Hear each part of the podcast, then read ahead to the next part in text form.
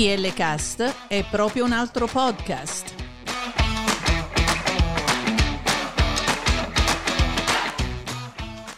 DL Cast è una finestra aperta sul mondo della cultura, musica, cibo, viaggi, interviste e molto altro.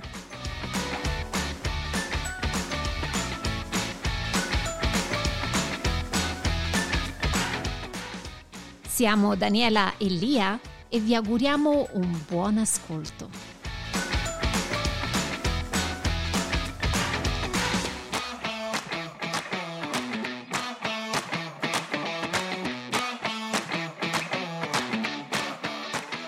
Autunno spettacolare di L Cast, buongiorno da Lia. No, ma non ci siamo ancora. Non fa niente. Oh, ok. Buongiorno. Inizi tu. Ti trovi bene con questo microfono oggi? Te lo alzo un po' così non... Sì, penso di sì. Ah, ecco, come sei bella stamattina. Grazie, anche tu però, non scherzi. Ah, non scherzo, va bene. Siccome io ho messo gli occhiali della lettura, sotto, eh. ti vedo tutta... Eh, oh, deve andare su la Hai maglietta ragione, di ma io ho freddo, quindi me la sono dovuta Eh, coprire. vabbè. Allora, noi iniziamo oggi questa bellissima puntata in questa giornata piovosa, ma bellissima e bellissimamente, come dicono i comici italiani, autunnale. Veramente oggi è il prototipo della giornata autunnale. Come la immagini è così oggi. Oggi comunque abbiamo deciso di parlare, Lia, di nuovo eh, delle nostre fantastiche, bellissime regioni italiane e anche oggi ne visiteremo tre. Ah, benissimo Dani, da dove Ok? cominciamo? Anche se in realtà noi abbiamo già parlato dell'Abruzzo con Stella, ti ricordi? Oh, certo, abbiamo fatto una puntata con Stella, sì. Sì, oggi però la rivisitiamo, ok? Quindi andiamo sicuramente in Abruzzo, poi ci trasferiremo in Toscana e finire in Molise. E allora, parliamo di questo Abruzzo, Daniela. E Lia, da dove vogliamo cominciare? La Eh, mia seconda regione, tu lo sai, è della tua, una delle tue regioni, perché tu sei mezza abruzzese, quindi... è la Come dite voi, seconda- abruzzese con Ah, la Z? abruzzese. Eh. Eh, sì, allora iniziamo a parlare proprio del Parco Nazionale d'Abruzzo, Lazio e Molise. Questa è una delle gemme nascoste dell'Italia con paesaggi montuosi, boschi, laghi e una ricca fauna selvatica dove si può avvistare animali come l'orso marsicano, che purtroppo è una specie in via di estinzione, e anche il lupo appenninico. Poi ti propongo Sulmona, bellissima. Sulmona. Una volta ci bellissima. siamo incontrate a Sulmona. Una volta ci siamo incontrate a Sulmona, una graziosissima città famosa proprio per i suoi confetti. Questa tradizione di produrre confetti a Sulmona pensa risale a più di 500 anni fa. Che poi che cosa sono i confetti lì? Sono dolcetti tradizionali a base di mandorla. Il suo centro storico è ben conservato ed ha delle strade acciottolate e chiese antiche. E io sfido chiunque in Italia e forse anche nel mondo, perché gli italiani cercano sempre di trovare i confetti di Sulmona, quando fanno, eh, organizzano le bomboniere per i matrimoni o per le comunioni. Io sfido chiunque non abbia mai comprato i confetti di Sulmona. E anche perché è veramente molto molto buono. eh. Se, se assaggi il confetto di sulmone e poi lo paragoni ad un altro confetto, sicuramente la differenza c'è. Assolutamente sì. Da Sulmona, Lia, ti parlerò di Castelli, che è un piccolissimo borgo medievale. È rinomato per la produzione di ceramiche artistiche. Infatti le sue stradine sono piene di negozi e laboratori di ceramica dove è possibile acquistare autentiche opere d'arte esportate in tutto il mondo. E in ultimo ti voglio proporre Campo Imperatore, conosciuto anche come il piccolo Tibet.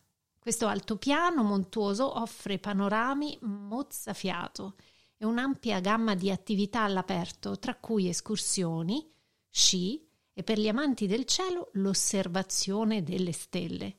Io ho provato a salire su, eh? ero proprio non in forma, devo dirti la verità, quindi ho fatto 3-4 passi, poi ho detto a Stella, vabbè, tu continua, ci vediamo quando torni.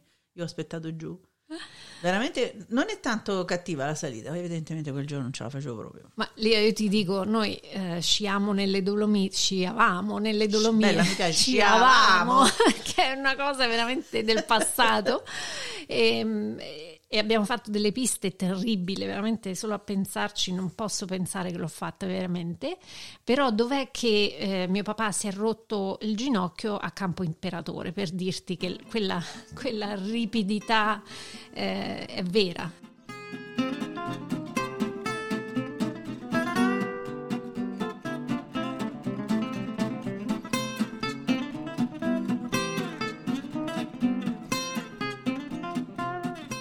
Adesso Daniela ti porto sulla costa dei Trabocchi, con le sue splendide spiagge e le sue splendide costiere, particolarmente appunto famosa per i trabocchi. Ma cosa sono questi trabocchi? Sono antiche macchine da pesca in legno costruite su palafitte.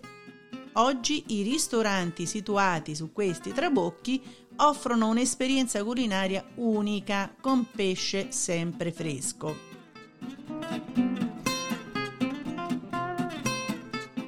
Dopo il mare arriviamo al Parco Nazionale del Gran Sasso e Monti della Laga, patria di alcune delle cime più alte degli Appennini, tra cui il Gran Sasso d'Italia, un paradiso per gli amanti dell'escursionismo e dell'alpinismo. Non solo, il Gran Sasso d'Italia ospita uno dei centri di ricerche famoso in tutto il mondo. Ultimamente sono stata a Roccacalascio, castello medievale in rovina, situato su una collina che offre una vista panoramica spettacolare, anche famoso per essere stato uno dei set del film Il nome della rosa. Rocca Calascio è bellissima. Io ho visto delle cose eccezionali, anche lì molto ripido. Tu non hai idea che tipo di biking fanno. Riescono ad arrampicarsi con le biciclette sulle rocce fino a Rocca Calascio, fino a sopra. Quelle che fanno poi la discesa libera, lì.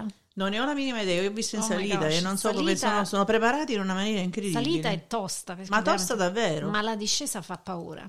Quelli che vengono giù dritti discesa con le biciclette, sì. Con le Eh, biciclette Madonna. dalla montagna eh, fa veramente paura. sì. Avranno studiato le capre, quelle lì che sono Contro la cara- gravità. Infatti, perché qualcosa deve essere. Io ci sono stati in un periodo dove si era appena sciolto il ghiaccio, è anche molto pericoloso a salire, quindi non, non mi facevo capace di come erano bravi, perché a un certo punto dopo le 4 si gela. eh.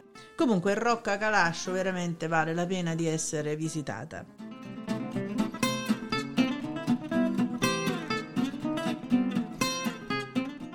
Arriviamo a Scanno, affascinante borgo noto per il suo lago pittoresco e le case in pietra con tetti di ardesia, un grès porcellanato. È un luogo ideale per una passeggiata tranquilla e molto romantica. C'è un'altra città che non conoscevo, Daniela, si chiama la città fantasma di Santo Stefano di Sessanio. Antica, abbandonata e poi restaurata, un esempio unico di architettura medievale. È un luogo affascinante da esplorare che offre un'atmosfera surreale, un po' come quella che abbiamo vissuto a Craco.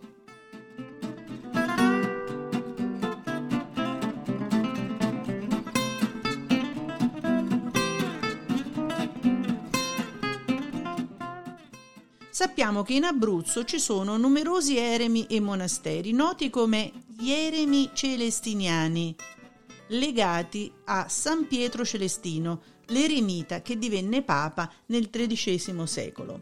Questi luoghi offrono una prospettiva affascinante sulla storia religiosa della regione. Lia, prima di proseguire per la cucina, però io mi dispiace, ma due parole, proprio due le devo spendere per la mia bellissima Alfedena perché è la mia seconda casa, quindi non appare sulla lista e neanche sulla mappa perché è talmente piccolina che eh, non può essere, però vale veramente la pena da, vi- di- da visitare, di vedere, perché è un piccolo gioiellino con questo castello, eh, tra l'altro dei pochi con, le- con la torre ottagonale medievale che ancora ri- sta là sulla rocca, bellissima. Quindi la mia Alfedena, ciao a tutti. E io mi aspettavo che tu lo dicessi perché conosco Alfedena e eh, Alfedena ovviamente è un, una parte del tuo cuore, del tuo una passato. Una parte del mio cuore, passato, presente e futuro. Amen. E adesso invece ci, ci mettiamo a conoscere la cucina abruzzese. Eh, in Abruzzo è proprio famosa la cucina rustica e deliziosa. I piatti più conosciuti in assoluto sono gli arrosticini e qui un applauso, e ci vuole un applauso per gli arrosticini, uno standing ovation proprio. che sono appunto questi spiedini di carne d'agnello, eh, di solito grigliati, quindi eh, cotti al fuoco. È la morte buonissima. sua, come si dice, esatto. no? È la morte sua. Famosa anche la pasta alla chitarra, che è fatta uh, con uno strumento a forma di chitarra, ecco perché porta questo nome. E poi anche eh, famosa la porchetta, che è un maiale arrosto. E queste sono assolutamente alcune delle specialità locali da non perdere. Ma l'Abruzzo è noto anche per la produzione di vini di alta qualità. Il mio preferito in assoluto, il Montepulciano d'Abruzzo. E eh, te l'ho messo proprio per quello. È tra i più rinomati della regione. Ci sono numerose cantine aperte ai visitatori per degustazioni. Eh, L'Abruzzo ospita una serie di festival tradizionali interessanti. Uno dei più noti è il Festival della Zampogna a Scapoli, dove si celebra la musica tradizionale dell'area suonata con le zampogne. Questi sono solo alcuni dei tanti luoghi interessanti da visitare. Infatti la regione, come abbiamo accennato, è ancora relativamente poco frequentata dai turisti stranieri, il che la rende ancora più affascinante per chi cerca autenticità e bellezze naturali. Ma infatti tra le due regioni, le tre regioni di cui parliamo oggi, ce ne sono due, Abruzzo e Molise, che sono fra quelle meno visitate, meno conosciute. meno conosciute anche perché non hanno diciamo quell'attenzione dei media come le grandi città Venezia, Roma, Firenze, Milano, insomma lo sappiamo, Napoli. Napoli.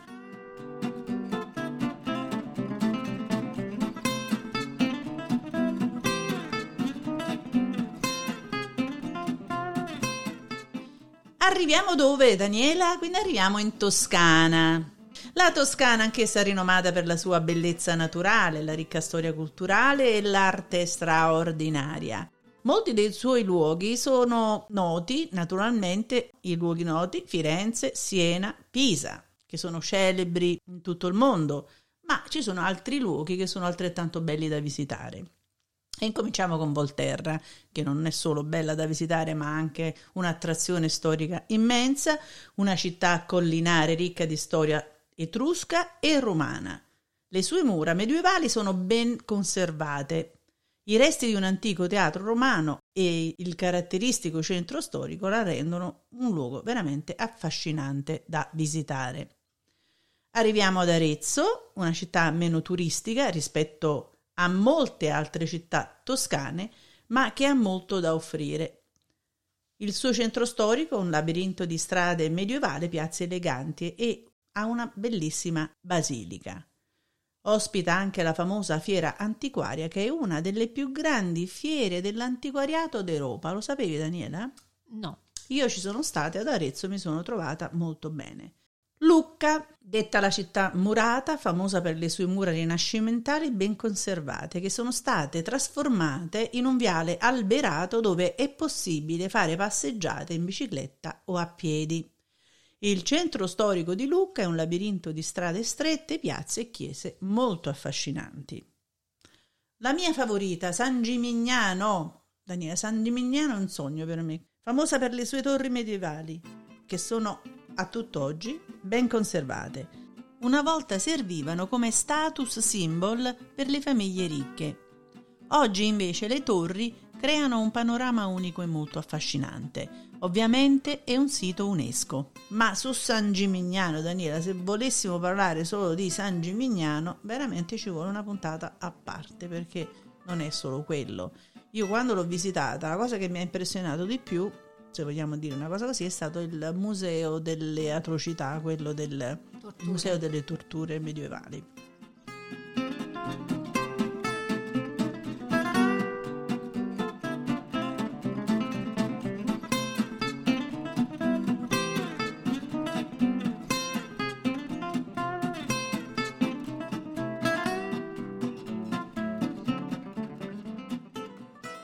Arriviamo in Maremma Toscana, una zona meno turistica e più rurale con una bellissima costa e un entroterra ricco di parchi naturali.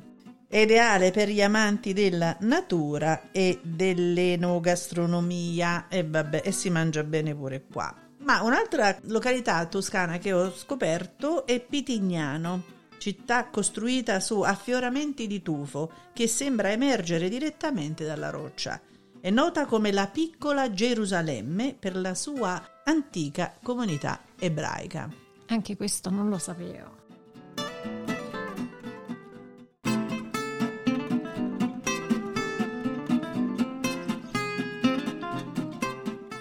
Io eh, vorrei spendere un minuto per parlare di San Gimignano, no? Lì di queste Certo, torri, come no. come dicevi tu, queste torri eh, veramente incredibili. Noi oggi le vediamo con i nostri occhi, perciò eh, fanno effetto, ma tu immaginati questi del Medioevo, infatti viene chiamata un po' la Manhattan del Medioevo, perché tanti non avevano mai visto queste torri così alte, doveva fare un- un- veramente un'impressione eh, toccante per chiunque entrasse. Eh, però sì, no, eh, San Gimignano era molto eh, frequentata soprattutto dai pellegrini che si, si muovevano per andare a Roma e faceva da passaggio. Quindi eh, io io mi immagino queste persone che trovandosi davanti a queste torri, chissà che cosa hanno pensato. Fa effetto a noi oggi, immaginiamo Assolutamente sì. loro. Comunque, adesso proseguiamo il nostro percorso in Toscana andando a esplorare le Crete Senesi. Questa regione nel sud della Toscana è famosa per i suoi paesaggi lunari, caratterizzati da colline ondulate e campi di argilla grigia. È un luogo ideale per escursioni e fotografia paesaggistica. Andiamo poi a Montepulciano, famosissima città collinare, ed è conosciuta soprattutto per il suo vino, il vino nobile di Montepulciano. È anche nota per il suo centro storico, però, che è del- soprattutto medievale, e per la Piazza Grande, una delle piazze più affascinanti d'Italia. Ma abbiamo anche le colline del Chianti, con i suoi vigneti ondulati, i filari di cipressi, le olivete e le fattorie in pietra. Veramente un tour del Chianti ti permetterà di assaporare alcuni dei migliori vini del mondo con uno scenario favoloso proprio. La Val d'Orcia, patrimonio dell'UNESCO, è un esempio perfetto di come il paesaggio sia stato rimodellato nel Rinascimento per riflettere i principi di buon governo e per creare un'immagine esteticamente piacevole. Ma quando si parla di città d'arte e cultura, ecco Firenze, la culla del Rinascimento, che ospita alcune delle più grandi opere d'arte al mondo, con museo come gli Uffizi e il Palazzo Pitti, nonché la famosa cattedrale di Santa Maria del Fiore. E anche su Firenze ci vorrebbe tre puntate, insomma. Sì, solamente, solamente per Firenze. Ah, ma anche Siena, lì è famosa per il Palio, che è una corsa di cavalli che si svolge due volte l'anno in Piazza del Campo e per il suo splendido centro storico medievale. Tra l'altro ho scoperto che a Siena, sorella gemella, nel vero senso della parola, di Roma, è l'unica città in Italia ad avere come simbolo la lupa con Romolo e Remolo. E anche per questo dovremmo fare una puntata a parte. Assolutamente sì, ma perché invece sì, parleremo assolutamente della lupa. Yes, perché il fratello Yes, fratello sole e sorella Luna. e sorella luna. Andiamo a Pisa. Oltre alla famosa torre pendente, Pisa offre un vivace quartiere studentesco, bellissimi lungarni e una ricchezza di storia medievale. La Toscana è anche una regione famosa per le sue terme naturali, come quelle di Saturnia o di Montecatini, dove ci si può rilassare in acque termali curative immerse in contesti naturali di grande bellezza. Saturnia è spettacolare, Daniela. La Toscana vanta anche un bellissimo litorale con spiagge come quelle della Versilia o dell'Argentario, dove si può godere del sole o del mare della Maremma toscana, aree rurali e borghi antichi. per concludere, andiamo ad esplorare la cucina toscana, che è anch'essa famosa per la sua semplicità e per l'utilizzo di ingredienti freschi e di alta qualità. Eh, famosi sono la bistecca alla fiorentina, che si dice che deve essere ah, alta quattro dita. Ma tu sei riuscita a mangiarla tutta? No. Ancora io, ma Ci sono dieci persone per Sì, mangiare no, con la bistecca. È, una- è un dinosauro praticamente. Mamma mia. Poi famosa anche la ribollita, che è una zuppa di verdure e pane raffermo. Buonissima. I pici è una pasta simile agli spaghetti, ma sono molto più spessi. Queste sono di nuovo solo alcune delle specialità da provare. La Toscana è rinomata per la lavorazione del cuoio, in particolare a Firenze per la sua ceramica, soprattutto quella di Montelupo fiorentino e Sesto fiorentino. Eventi come il Palio di Siena e il Carnevale di Viareggio sono esempi della ricca tappezzeria di tradizioni storiche che si possono sperimentare in Toscana. Tante, come in Mm. ogni regione d'Italia. Però ti voglio dire questa cosa lì e poi ti passo No, la no, parola, vai. ma è f- bellissimo che negli Stati Uniti c'è questa immagine della Toscana, Toscani, Mhm. dove vai, ah, vado in Toscani e poi vado a Firenze. La Toscana I è know. una regione.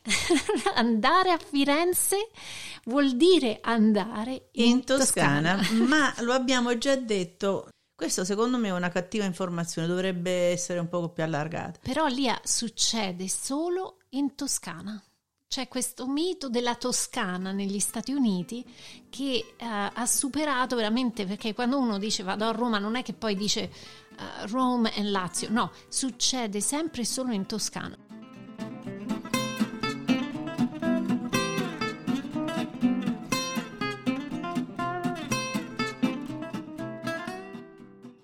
Ma Daniele, arriviamo finalmente in una piccola regione, il Molise. Oh, il Molise. A me mi piace assai, ma sai perché? Perché comunque è una via di, di passaggio per me quando sono a casa per arrivare in Abruzzo. Ma anche Eh, perché... infatti, è una, è una- è una regione di passaggio. no, io mi ci fermo lì.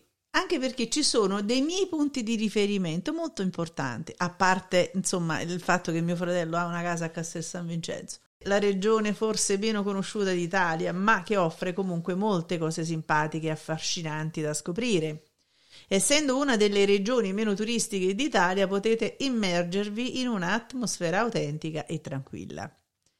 Gli abitanti sono molto accoglienti, infatti sono disposti a condividere con noi la cultura e la loro tradizione. Il Molise ha diverse città storiche affascinanti e ben conservate, con strade che sono ancora lastricate, chiese antiche e architettura molto tradizionale. Camminare in queste città è un'esperienza veramente molto eh, interessante, piacevole e rilassante. Voglio incominciare con Termoli, forse diciamo è quella più conosciuta. Va, Termoli è una città di costiera famosa per le sue spiagge sabbiose ed il suo affascinante centro storico con strade molto strette ma anche molto colorate. Termoli è anche conosciuta per il suo castello svevo situato su una penisola rocciosa che si protende sul mare Adriatico. Poi arriviamo ad Agnone che come voi tutti sapete è un affascinante borgo famoso per la tradizione di fabbricazione delle campane, tra cui la campana papale che viene utilizzata per annunciare l'elezione di ogni nuovo papa a Roma. Isernia, anche questa è una strada come dicevamo prima Daniela di passaggio, ricca di storia e di cultura, anche se non ci sembra, ma qualcosa ce l'ha, con siti archeologici romani, un museo che ospita reperti preistorici ed un centro storico pittoresco con strade medievali e molto antiche. Il castello di Capua, che è un imponente castello medievale, si trova nel comune di Campobasso, ed è un luogo interessante da visitare per esplorare la sua storia e ammirare le sue mura imponenti. Venafro, pittoresco borgo noto per le sue stradine lastricate e le antiche chiese, tra cui la chiesa di San Michele con i suoi affreschi che ancora oggi sono ben conservati. È là dove ci siamo incontrati, il curvone di Venafro. Bellissimo.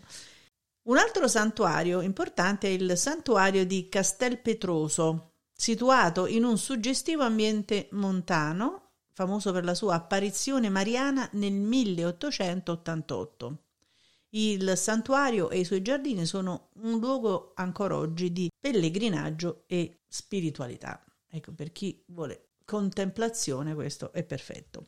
Anche questa cucina naturalmente è una cucina importante, semplice ma molto buona, piatti come la pasta alla molisana, gli arrosticini ovviamente, visto il luogo, i dolci tradizionali, come per esempio le zeppole di San Giuseppe. Ma io voglio sapere un po' di queste zeppole, Daniele. Ma a te la storia delle zeppole ti interessa? È come il caffè, non mi interessa perché io c'è una ricca perché, tradizione, tu lo sai. Però, perché eh, ti lega, ti lega in qualche modo al tuo di territorio. Eh, no? quando ci vuoi, ci vuoi. Eh, per favore. E quindi noi abbiamo scoperto che sì, è vero che le zeppole di San Giuseppe sono un dolce tradizionale italiano, quindi è tipicamente preparato per la celebre festa del papà, eh? che in Italia è sempre il 19 marzo, perché appunto dedicato a San Giuseppe. Ma in realtà le zeppole che cosa sono? Sono uh, delle frittelle o dei bignè che sono o fritte o al forno, sono fatte sia al fritte al forno. Sono uh, notoriamente conosciute perché sono farcite con la crema pasticcera e decorate con amarena e zucchero a velo. Mm, buone. Ma eh, l'origine della zeppola? Allora, abbiamo detto che è legata alla festa cristiana di San Giuseppe, eh, però la loro invenzione, ossia chi è stato il primo a farle, eh, purtroppo non si ha storia certa, si perde un po' eh, tra la multivarietà della leggendaria eh, cucina italiana. Secondo la tradizione, il dolce ha origini molto antiche e potrebbe risalire al periodo dell'impero romano, quando durante le feste in onore di Giove venivano preparati dei dolci simili a frittelle, chiamati globuli, che venivano poi distribuiti alla popolazione. Adesso io so che tu eh, dicevi che la, hai avuto la possibilità di mangiare questi globuli, questa ripresentazione del globulo. Sì, a settembre abbiamo fatto la ripresentazione della cucina ai tempi dei romani, quindi li ho assaggiati, erano fritti ovviamente. Quindi era sempre dolce oppure... Era dolce, era, era dolce, dolce, era era dolce. Tuttavia, la versione moderna delle zeppole di San Giuseppe è probabilmente nata in Campania nel XVIII secolo. Alcuni attribuiscono la creazione della ricetta moderna con la sua caratteristica forma ciambella e il riempimento di crema pasticcera al pasticcere napoletano Pintauro, che la perfezionò all'inizio appunto del 1800. Con il passare del tempo le zeppole di San Giuseppe si sono diffuse in tutta Italia e ogni regione ha sviluppato proprie varianti locali, alcune delle quali possono includere ingredienti diversi o modalità di cottura alternative. Come abbiamo detto, appunto, alcune versioni sono cotte al forno anziché fritte. Ah, la morte sua è fritto, però lo sai, no? A me piacciono di più al forno. Vabbè, ma la morte sua è fritta. Nonostante le variazioni, rimane comunque un dolce molto amato e un simbolo della pasticceria italiana legato alla figura di San Giuseppe. Interessante anche il fatto che si trovano solo a marzo, almeno a Roma. Anche Se- a Napoli. non è un dolce che puoi ordinare, cioè puoi prendere senza ordinarlo, fuori, fuori stagione. La stagione è solo San Giuseppe. E infatti, infatti è legata proprio a questo periodo qua.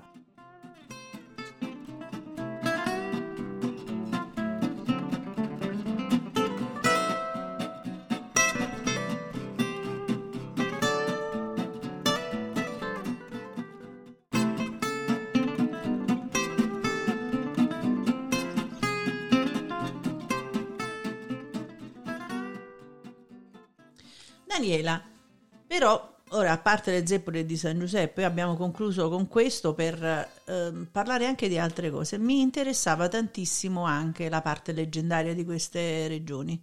Ogni regione, ogni luogo, ogni piccolo paesino, sappiamo che in Italia c'è delle leggende molto interessanti, alcune divertenti, alcune surreali, ma comunque io ne ho volute citare alcune che secondo me sono le più interessanti. In Abruzzo ho scelto tre leggende. La prima è quella della leggenda del lago di Scanno, famoso per la sua forma a cuore. Secondo questa leggenda, questo cuore sarebbe nato dal desiderio di un giovane pastore di sposare una bella fata del lago. La fata trasformò la sua spada in un raggio di sole e fece sorgere il lago dal suolo. Però alla fine, si sa, questa leggenda racconta che non sono eh, potuti stare insieme. Oh, triste. Molto triste. Poi abbiamo la seconda che ho scelto, la leggenda del Corno Grande. Il Corno Grande è la cima più alta del massiccio del Gran Sasso d'Italia. La leggenda narra di un gigante di nome Ducezio, che venne ucciso da un dio pagano e trasformato in pietra per aver osato sfidare gli dei. La terza dell'Abruzzo è la leggenda del diavolo e della Scala Santa a Rocca Calascio. E lì, sai, l'atmosfera proprio rende per queste leggende. Si dice che il castello di Rocca Calascio fosse stato costruito in una sola notte grazie all'aiuto del diavolo. Per sfuggire al patto con il diavolo, la popolazione decise di costruire una scala a chiocciola particolarmente ripida chiamata Scala Santa, che rendeva impossibile al diavolo di salire fino al castello. E se solo bastasse una scala per fermare il diavolo. Mm. Eh, la Toscana, ecco alcune delle leggende più interessanti legate a questa affascinante regione. Uh, la leggenda del Ponte Vecchio a Firenze. Il famoso Ponte Vecchio di Firenze è associato a una leggenda d'amore. Si narra che il giovane amante di una nobile fiorentina, durante una disputa con la famiglia della ragazza, abbia gettato l'anello di fidanzamento nel fiume Arno proprio dal Ponte Vecchio. Proseguo con una seconda leggenda, quella del Duomo di Siena. Questa è bellissima, Lia. Infatti si racconta che il Duomo di Siena sia stato costruito con l'aiuto di angeli. La leggenda narra che gli architetti e i costruttori avessero difficoltà a realizzare la cupola, ma durante la notte gli angeli venivano in aiuto, completando il lavoro. E questo si contrappone un attimo con la leggenda di Rocca Calascio che magari poi hanno messo la scala, la scala santa. E l'ultima leggenda è quella del mulo parlante di Pisa. La torre di Pisa è famosa per la sua inclinazione, ma secondo una leggenda locale ciò sarebbe dovuto a un mulo che avrebbe parlato quando la torre stava per essere completata. Il mulo avrebbe rivelato di nascondere un tesoro sotto la torre, facendola inclinare. Questa, questa mi fa sorridere, te immagini il mulo? Che parla. C'è un tesoro là C'è sotto. Tesoro là. Io ti parlo invece delle leggende di queste tre scelte per uh, il Molise, cominciando con la leggenda del lago di Castel San Vincenzo, che conosco molto bene. È noto perché è a forma di cuore. Perché? Una leggenda locale racconta che il lago sia stato originato dalle lacrime di una giovane ragazza innamorata di un pastore, quando il suo amore non fu corrisposto. Le sue lacrime formarono appunto il lago a forma di cuore e questo amore non corrisposto poi alla fine diventa sempre romantico, vedi? Una disperazione. Ah, amori disperati ritornando a quello che abbiamo detto prima di Agnone, c'è anche una leggenda per la sua tradizione nella fabbricazione di campane, appunto. La leggenda narra che le campane di Agnone abbiano poteri magici e siano state fatte con l'oro proveniente dal tesoro di Roma, nascosto dai Goti. Niente di meno. E poi un po' di horror ci vuole. La leggenda del fantasma di Montenero Val Cocchiara. Montenero è noto per una leggenda di un fantasma chiamato il morto allegro. Eh però, perché sia allegro? Eh, appunto. Si dice che questo fantasma, vestito in, in modo molto elegante, si mostri ai vivi durante le notti di luna piena, danzando e cantando per le strade del paese deve essere un fantasma un poco birichino. No, però danza e balla è una cosa bellissima.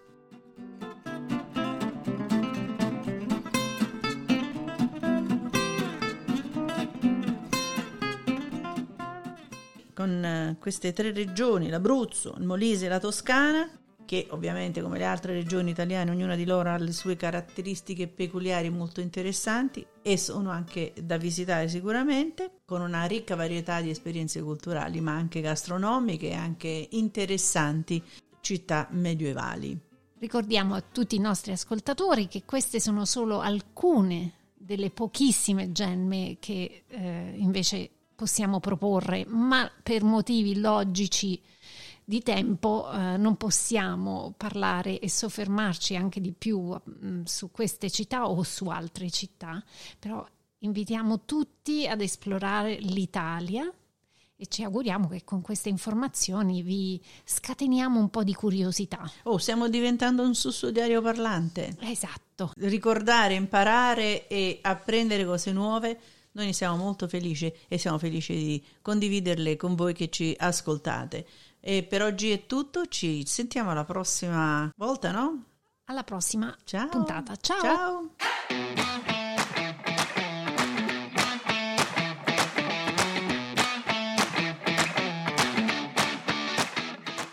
Seguiteci su dlcast.com Instagram e Twitter a dlcast2021 Ci trovate anche su Apple Podcast, Amazon Music, Spotify, Google Podcast e TuneIn.